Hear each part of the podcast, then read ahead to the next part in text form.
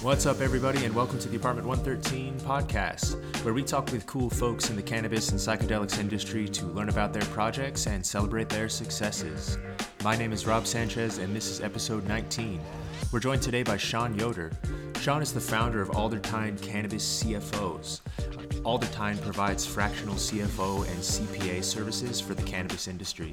Sean has a long history with the legacy cannabis market in Northern California, acting as an accountant and financial advisor. He has a few different other projects going on, including being a member of the Dope CFO community of nationally recognized cannabis and CBD accounting and tax professionals. Learn more at aldertinegroup.com. That's A L D E R T I N E group.com. And enjoy the show. Sean, welcome to the show, man. Nice to be here, Rob. I appreciate you having me. Yeah, it's always good to have uh, always good to have an accountant on the show and and dig into the numbers side of the industry. I think that's it's it's the most important part, but sometimes kind of an afterthought too for operators. Yeah, I think for most people it's like, oh, the boring part, but uh, it it definitely uh, determines whether you're going to be successful or not.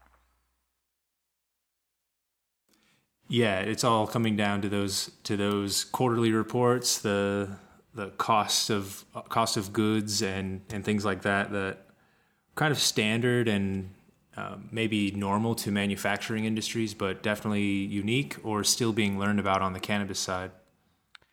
Absolutely, and you know I, have worked in, in farming for for many years, uh, not just cannabis, and it is determining costs of uh, a pound of anything is is is very challenging, and uh, a lot of farmers. And uh, I, I don't want to just single out cannabis farmers, uh, even though they, they tend to get looked at, you know, kind of funny. Uh, most farmers, even if they're growing chickens or, or almonds, they, they struggle with their, their cost per pound. It's, it's, it's very challenging in the ag business. Oh, so it's not it's not necessarily an issue with cannabis. It's more just cost accounting in general is not a an easy thing to embark on.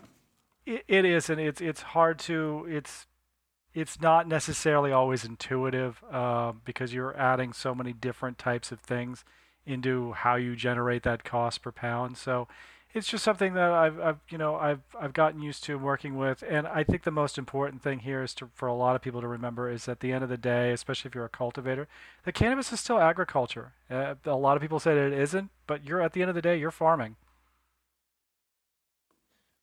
Very much so. Yeah, it's uh, it. There's no way around that, right? You need to track your track your inputs, prepare your soil medium, you know, keep the rooms clean or keep your field trimmed and, and ready to go.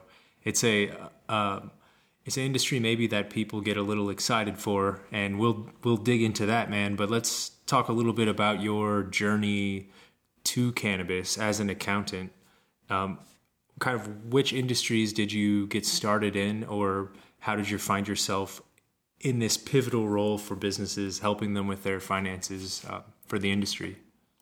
Yeah, I, you know, my my my background in the cannabis industry goes back to being a teenager. So I've been I've been around I've been around the cannabis game for a long, long time. Growing up in Northern California, it's been a big part of my life. It's a big part of community life here, uh, and so it was always something that I was interested in.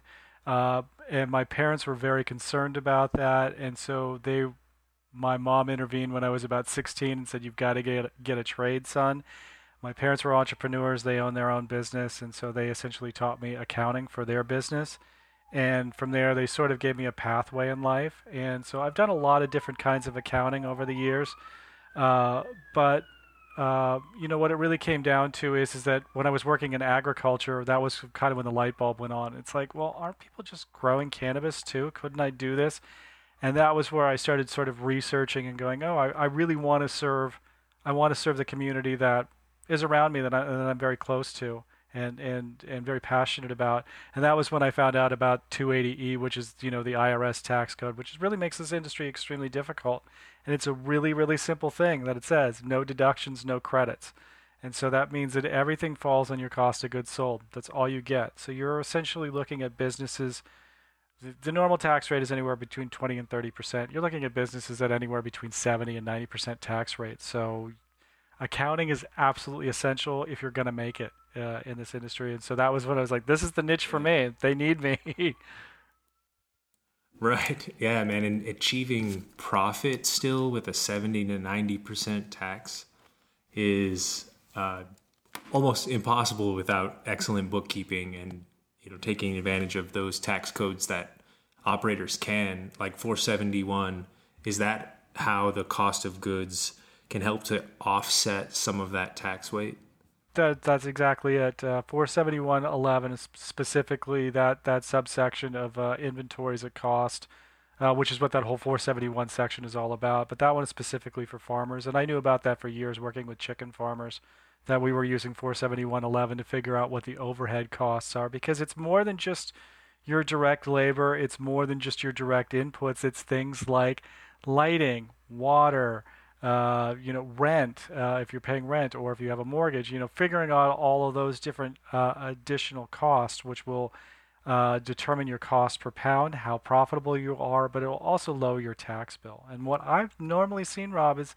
everybody always says, oh, you know, uh, there's a lot of negative uh, news about this industry that oh people are gaming the system to pay less taxes. But in my experience, that most people are afraid of tangling with the IRS, so they're overpaying in their taxes. So you already have a business that's struggling to be profitable, and because you're afraid of getting nabbed in an audit that you know that you're going to end up having to pay some sort of high tax bill, you're going ahead and giving them that money uh, up front, which may or may not be rightfully the belong to the IRS. So that's you know that's very concerning. Wow, yeah. So they're actually taking it in in the opposite direction and being overly cautious, right? Trying to avoid those pitfalls and and knowing that their business is going to be high on getting that red flag or getting that audit selection. So yeah. 471 was not created for cannabis. It was it was around in agriculture before. Were there other codes or other laws that I, I guess we're giving agriculture agricultural businesses trouble that 471 was created to improve.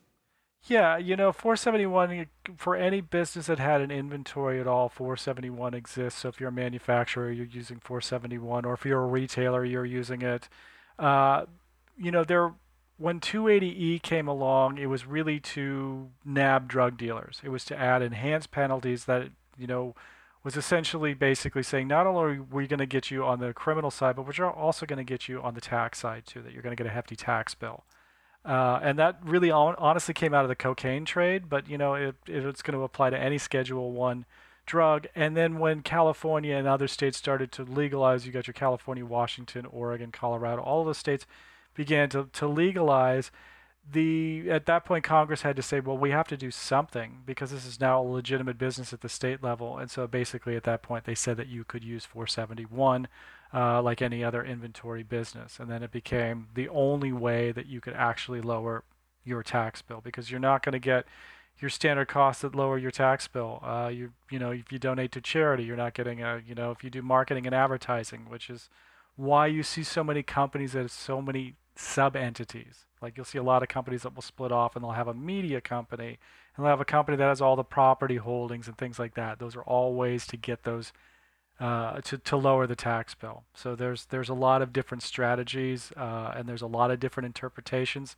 of how to uh, work with 280e from very aggressive to uh, to ignoring it. I definitely see a lot of some people choosing to ignore it altogether at, at their own peril. That's a hard angle to take. Yeah, it is. so 471.11 doesn't completely offset 280E, even with 100% accurate tracking and bookkeeping. You're still going to have that elevated tax rate as a cannabis business, but it does take a, a bulk of that weight away. Is that correct?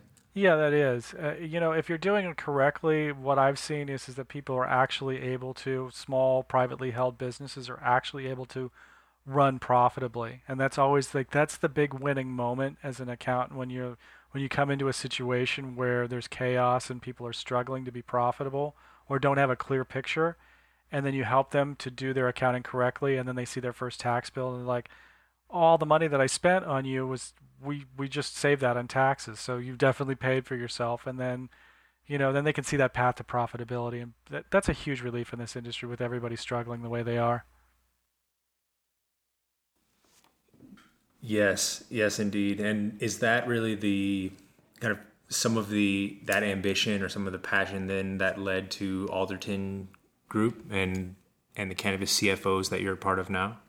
Yeah, definitely. The the idea was is uh, that when I was just helping my neighbors uh, determine their cost per pound and help them to file their tax returns, that was one thing. Which was, you know, it definitely lit a fire under me in terms of how I wanted to do this. But then I saw this in- industry is desperately in need of professionals uh, to to do this work and that was really where I needed to do something, and that's that's when I founded my company, and basically, that's what we do. And I, I you know, I'm primarily focused in California, but I do work in other states. I'm definitely making inroads uh, in Oregon and also in South Dakota, uh, of all places. So, and I, I will be honest with you, California be, being so big, uh, is its own set of challenges in doing business, no matter what.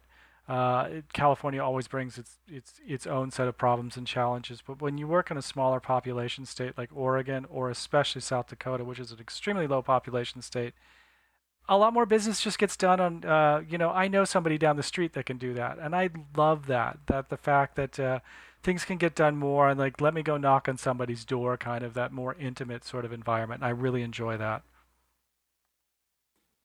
Right. Getting the um getting out of the California market can be probably a good and a bad thing in that regard.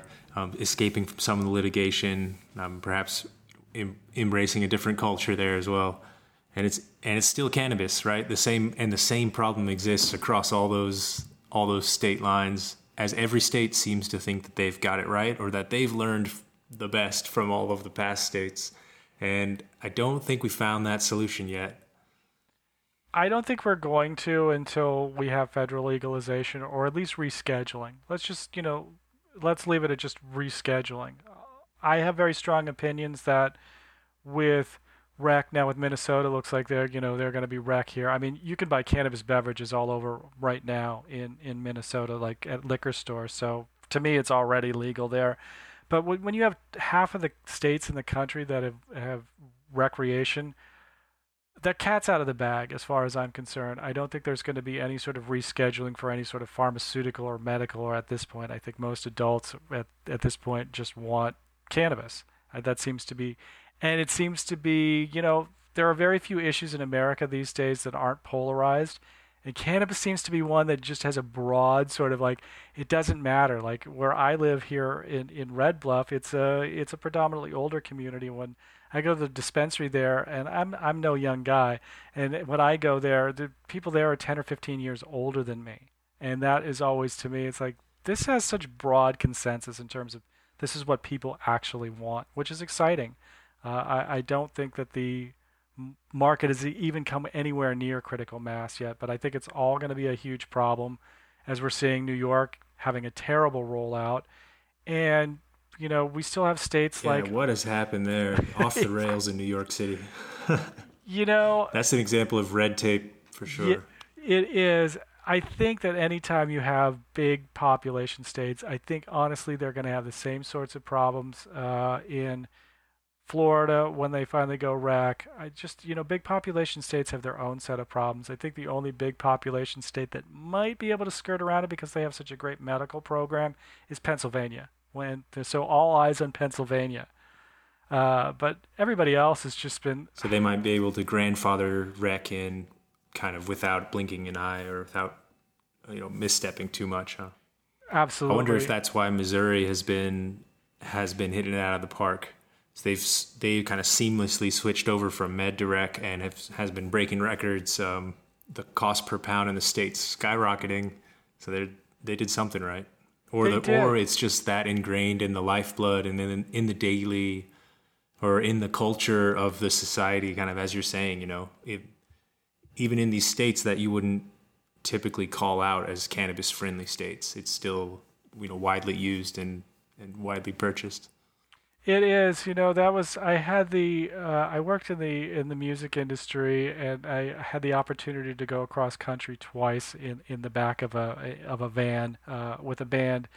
And uh, the two things I learned in the 90s was one that if you were in an, in the independent sort of rock music scene, like you were funding your tours by selling cannabis uh, from town to town, especially in the college campus towns that you'd roll into. That was how you were funding your tour. It wasn't because there were so many people at your shows that you were just raking it in. And the other thing that I learned is, is that that was an added benefit, huh? Yeah, it was. And the uh, the the things that I learned were places that I didn't think were. I knew that they weren't cannabis friendly, but I had no idea that people were so into it. Places like Nebraska, places like Missouri, places like Tennessee, uh, Alabama, like they really were into cannabis in those in those states, and that was a big eye opener for me. Growing up in Northern California, I thought that was pretty much the cannabis culture was pretty much centered in the Emerald Triangle and nowhere else. And then I go across country. It's like, no, people are it really got all into the this. media attention the most. Yeah, exactly. And that was a big eye opener for I me. feel Yeah, I feel like the uh, like legacy farmers in Kansas and Missouri, they're probably thankful that more of the heat was thrown on the Emerald Triangle as it let them keep up keep on smooth operating there. Absolutely. And you know, at the end of the day, the thing you have to remember is in the Midwest, especially, and I think that the Midwest is really going to dominate uh, cultivation when we have a, a, a, federally legal market. You have people that are, are extremely talented at growing literally anything. And so Generational Yes. families in agriculture. Yeah. Exactly. Just like I live in the Central Valley here in California, and that's what people do here is, is that they grow things, whether it's rice or cannabis or anything else you can think of. And I think that those places where you have this long-standing farming tradition are places and I and I'm not surprised that Missouri is is doing so well is because you have lots of farmers there. And I think that states like Kansas and Nebraska when they finally come on board you're going to see a tremendous amount of, amount of output from those states that'll, that and, and a lot of money being made. Yeah, and the the home grow opportunities in those states are excellent. The soil, you know, in the Midwest and things like that is is unique. Uh, it's nutrient dense and in most areas. So I think a a cultivar or some cannabis plants that were selected for that environment or that were trained in that environment could be wonderful and um, and like really widely accessible there in especially like Missouri, Iowa. That's some of that soil where there's growing corn and and wheat and all this other stuff. I love to see cannabis alongside those staples. Absolutely, and you know one of the things that I learned, I learned a lot about regenerative farming living here in the in the the northern part of the Central Valley because of the poor soil conditions here from years of abuse from cattle cattle ranching, and so there's a lot of uh, regenerative farming Oh. going on here. And one of the things that I discovered was uh, from from various farmers is that growing things like hemp and cannabis is really restorative to the soil. It helps to rebuild poor soil. Uh, so I think that in places that haven't been uh, such great places to grow for a long time, that have you know favorable non-arid environments, uh, I think that uh, the what it can do for for those particular places is is going. We don't even know yet, and that's the that's the wonderful thing is how how are different Yeah. cultivars going to perform in different places. What are the potentials? We don't even know yet, and it's exciting to be, to be honest with you.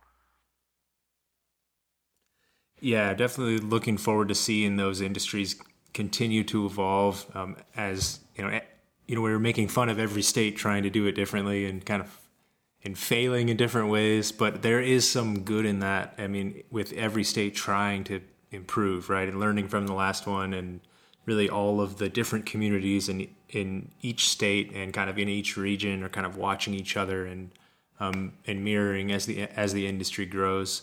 Are are there other industries that Alderton Group caters to, or is it exclusively cannabis at this point?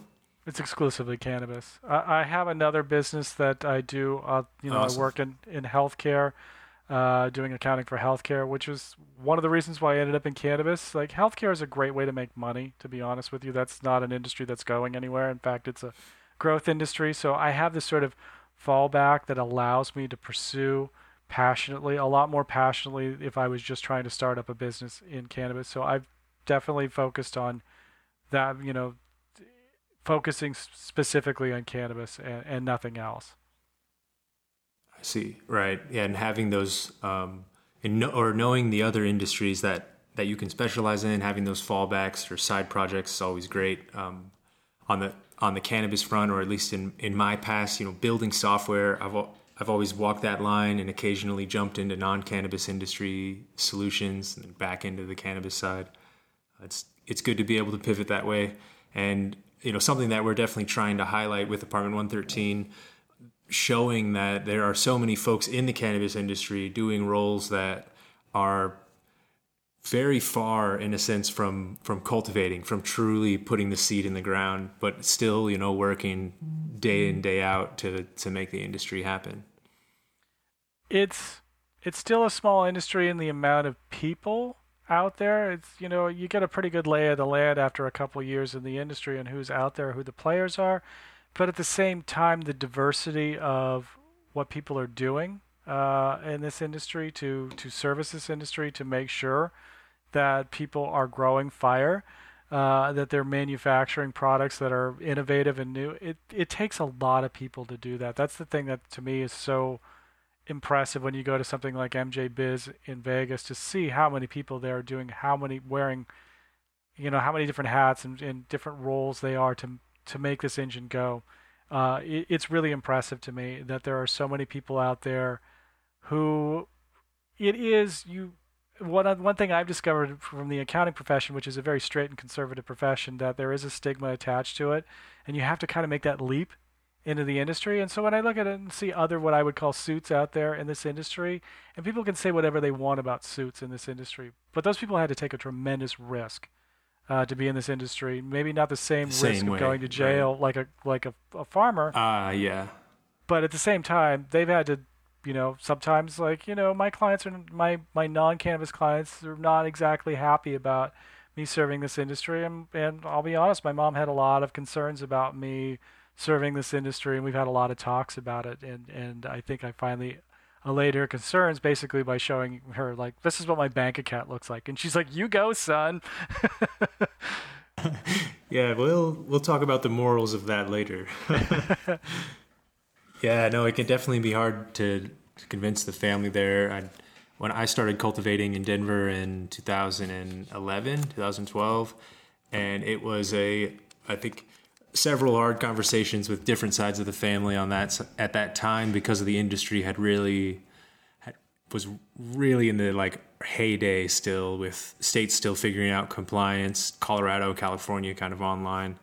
That uh, at this point it's grown on them all i think uh, and they were all cool about it after those discussions but growing up in kansas you can imagine there were some reservations absolutely but you know you had the courage to do it and you stuck with it i mean it's been it, has been a long time for you now at this point your family has had to accept it as being a that's what you do yeah it's it's definitely part of the part of life now um, Another question on the Alderton group. Where does the name stem from? Is there a story there? You know, it, it's actually Aldertine. Um, but you know, a lot of people. Oh, I've pronounced it wrong probably twelve times since the beginning it, of the cast. Aldertine Group. I'm used to it at this point. It's kind of an unusual name. It's a unique name, and I'll tell you exactly where it came from. It has kind of a funny story. I was camping uh, one time, and I found an alder leaf. Uh, this was out at the the Lost Coast, which is uh, the coastal part of uh, the Emerald Triangle between uh, Humboldt and Mendocino County. I've been going there for 20 plus years, uh, same place, and the giant alder groves uh, from a community that once existed there uh, that's no longer.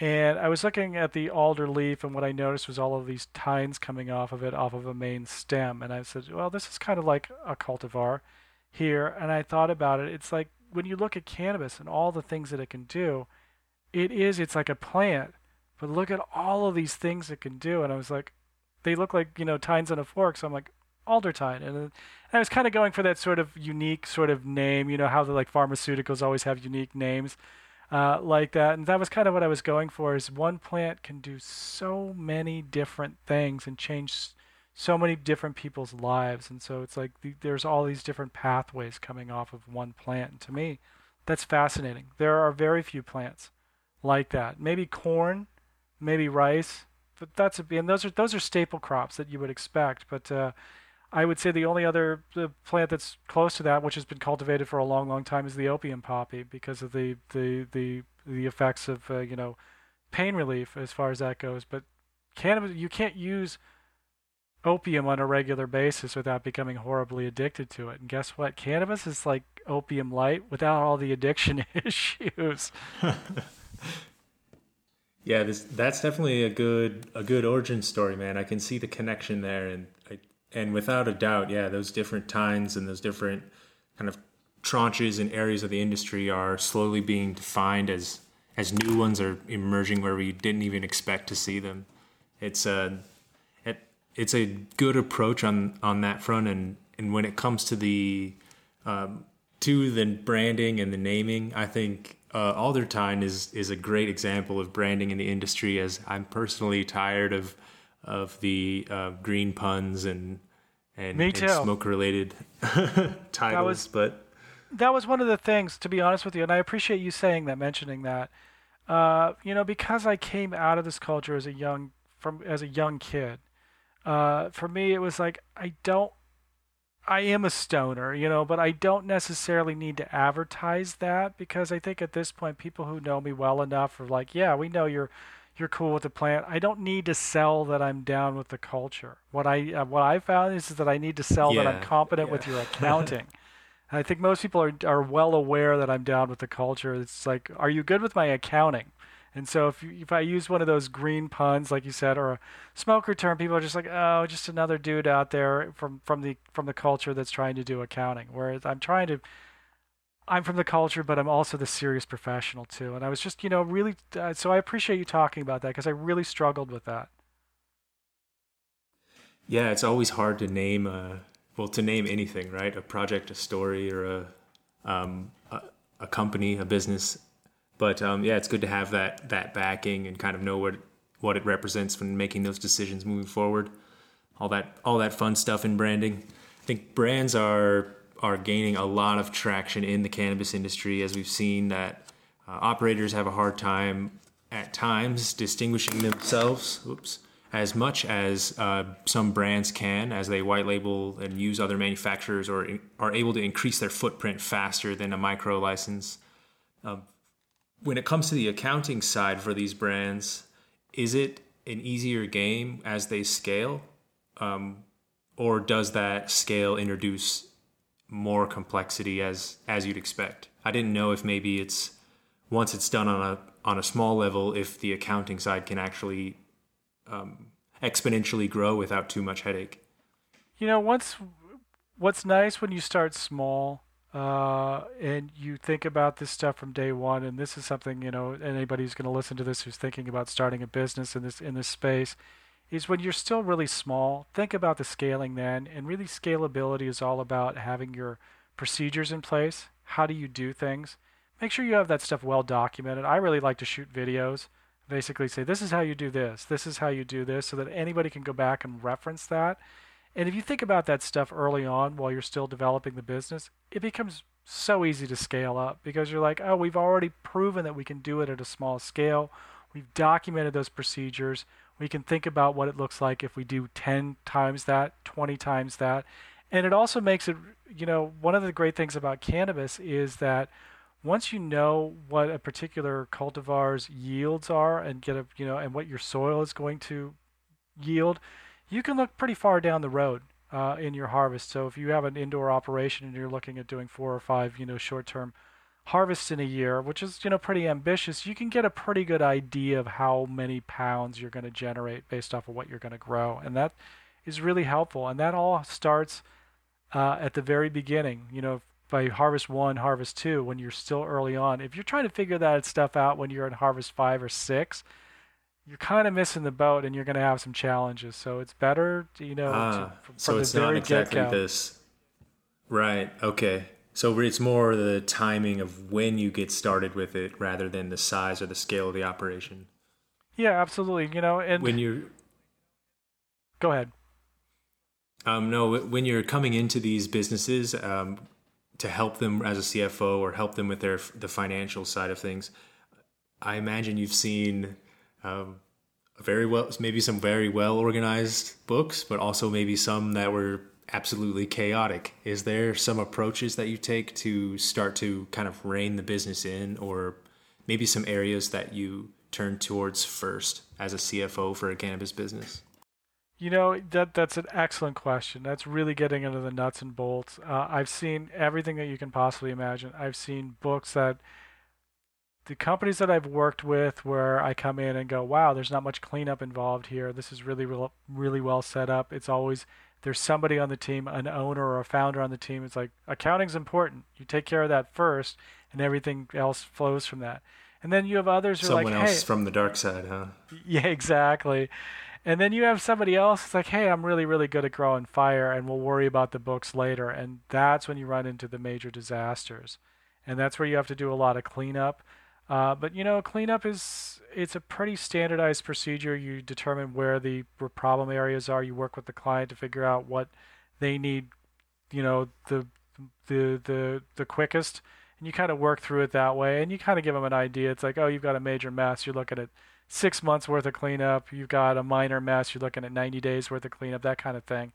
Uh, but that's all pretty standard procedure. That's just something we're used to in accounting when we're dealing with an existing business is that when we come on board, there's going to be some some level of cleanup. Uh, what I really try to strongly caution businesses against is things that, uh, and and I see this all the time. As we have new trends develop in the industry, there's this sort of overwhelming need of like, oh, we need to try that too. And in the process of doing that, you get away from what your brand is and what your core competence is, what you're really good at. You start drifting away from that, and I call that shiny object syndrome. It's not my term; it's a, pretty oh, standard yeah. term. Right. And the idea is just that being distracted by the by the all the hotness, the next ex- the next innovation or the most trendy product or cultivar, but reacting to that can sometimes uh, put you behind the ball instead because you know you're reacting to something that's already out there right? By the time you have it ready chances are it could be things could have moved on or that light could have changed so that you find yourself up a creek maybe in a worse point than you were before. Bingo. I think you you've hit the nail right on the head there. And so what i try to it's tell a very common problem in software it sure is. Definitely. Like, what new bells and whistles can we put in there? And by the time you get around to developing those bells and whistles, those bells and whistles have changed. I see the exact same thing in cannabis. So, and, and, you know, in software, it's, if you've got a good idea, it's easier to go out and find somebody to back you with capital and possibly even go down those rabbit holes with you until a certain point where they go, well, you're not coming up with anything that you know you're, you're it's taking too long. We're going to pull the plug. Whereas in cannabis it's hard to find investors. So what i try to remind owners is that you have a limited amount of capital resources available to you. So you need to pick i know you've got 18 lanes and they all seem great but you need to pick like two or three lanes that you need to be in from for now see how those other lanes how they develop over time and then based on around what you're successful at pick the right lanes, but don't jump into them all at once because, like you said, I think you said it perfectly well. You're going to end up further behind than than when you started, and that's that's a terrible place to be. Right, I can imagine it can uh, it can be difficult to talk these business owners down off of their like their stage, you know, their celebration and and their mission. You know, when they're trying to accomplish those 18 lanes or that 100 SKU product line versus maybe focus on the flower that you know that helped them establish the business first or on you know whatever values they've had they have there. That's um, that's a unique part of business consulting. Uh, does that does that roll into the services of an accountant often actually outside of the cannabis industry to provide business insight and kind of odds and ends um, wisdom from their experience? It does. It really is you know the the the, the role of the CFO is to keep people in their lanes and to define what the business processes are for the various things that you're going to do, who's going to do what, you know, and and how's that going to be accounted for. So it definitely all rolls into that if you want to do things the right way. And I learned that, you know, I, I learned a, a lot about cost accounting working for the Sierra Nevada Brewing Company. And one of the things that I noticed is that they never steered away from their core competencies. Their core competency is making pale ale. It's everywhere. They make lots of other different kinds of beer, but they're never going to sacrifice the time and effort that's going to do anything to hurt that flagship product. And that, the light bulb went on there. It's like everything you should be doing should be done to support that flagship product, what, whatever it is. Any new innovations should be a support of that flagship product. Yeah, the Pareto principle in action right there, right? You know, yep. if 20% of the product line is 20% of the product line is probably making 80% of the revenue. Um, finding what that focus is, which is often the that initial ambition or whatever that seed was that started the business or the plan. On I also saw recently that you announced that you were starting as CFO for this is another business I'm probably going to murder the pronunciation of, and it's Tamalpais Holding Company. Um, That's THC. correct. Yes, absolutely. Uh, I, I'm really proud of the work that we're doing there. We've assembled. We're still in the pre-revenue stages. Uh, we're going to be uh, soliciting uh, for friends and family uh, funding here in the in the next few weeks. It's one of the best leadership teams I've ever worked with in any industry. That I was able that I was able to introduce some of the you know people to the team, but also that all of these people coalesce together uh, out of this passion for the plant, and is specifically about thinking about you know innovative packaging uh, and also thinking about uh, there's I'm I'm limited in terms of what I can say at this particular point in time. So I'm uh, a lot of things in the works. Huh? Yeah, a That's lot of things in the works. I think it's going to be a disruptor. But the thing that I think is most important, and, and I, I spoke in front of the Trinity County Agriculture Alliance last night uh, uh, with with uh, Holly Carter from Oxalis, California, which is one of the big compliance regulation, you know, help you stay in compliance company and she said something that really meant something to me, and this is what working at THC is all about: is that even in California, growing indoors is is the rule, not the exception, and that growing doing sun sun grown craft cannabis,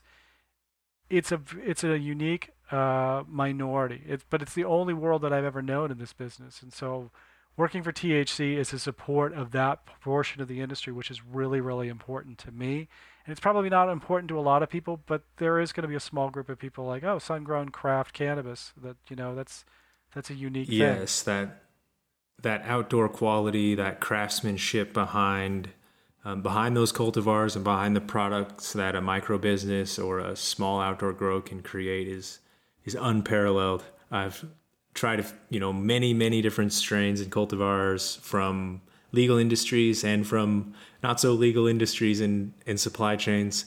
And I think that um, from anecdotal experience, that outdoor always has a, a very nice flavor to it. And if I, when I can find sun grown, when I'm in the California markets and things like that, it's always a preference. Um, there was a study recently on the T, the THC and the terpene percentage, um, showing how outdoor cannabis actually has a higher terpene content than its indoor brethren and they grew two, um, like basically two rounds of the same cultivars and compared the test results. That being said, the interior they, or the indoor grow was higher in THCA, but they also found that that that um, type of THCA was um, more likely to induce anxiety than the THCA that was from outdoor grows as well. So there's some science even backing the anecdotal evidence there. But I'd love to see that um, the ability for the industry to embrace those small and craft growers more and to not end up shoving them out with tax tax laws and you know different margin issues and things like that. Because you can't really do that type of cultivation on full like cannabis industry scale without sacrificing you know you're sacrificing something at scale. You and are. it's just the similar to microbreweries and and the Coors Brewery in Colorado. It's just a, they're different beasts and kind of solving different problems. They are. You, I think you, I think you see the industry very well uh, as far as that. Your perspective is is very right on as far as that goes. And you know, I, I because I take that because it's the culture I come from. I take the the smaller farmer very seriously. There are a lot of my colleagues who won't won't work with farmers like that simply because they're too small. But I always figure out some way to help them to to ensure that their small businesses stay profitable even if it's only like a couple hours a month or I only see them once a quarter or something like that. I always try to figure out a way to help them as well because they're they're small potatoes to me, but I know that the work that I provide for them is like the difference between them, you know, succeeding or failing. And so it's really important to me because I would like to see those people stay in the market. Yes, definitely. And I've I've recently had that experience even as you know setting up some of the business side of things on for my projects i've run into questions where i just can't i can't personally solve the problem. It doesn't matter how much i google or try to research on my own. I don't have the background to answer the like financial question or the business question that i have. And you know having resources or finding um, finding assistance like that has been invaluable to get over a few a few real obstacles i think. So that's a um, a noble pursuit for for you and in providing your services that way to the industry. Well, with that, man, I just want to thank you again for for joining me today and and for sharing your you know your accounting knowledge and and telling us about the the origins of Aldertine Group. Uh, where can our listeners find more about you and and reach out or connect with you? Uh, you can find me on LinkedIn. I'm very active there. Uh, you can just look me up on there. Just uh, Google in Sean Yoder, and or you can go to Aldertine Group, uh, A L D E R T I N E Group.com, and you can go to my website and find out more about what I do there. And uh, you know that I'm definitely very active in the community, so you, will probably hear my opinion somewhere. Whether you agree with them or not is a whole different thing. Hey man, thank you again for for sharing your insight. I've enjoyed the conversation. Absolutely, Rob. It's been a real pleasure being here. What a great interview. Thank you.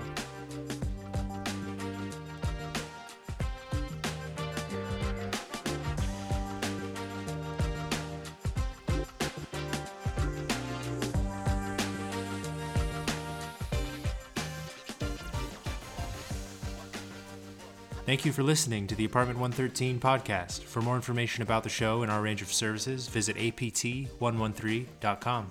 We offer cannabis operations consulting, agile product management, and connoisseurship services. With over a decade of experience in the cannabis industry, Apartment 113 is here to help.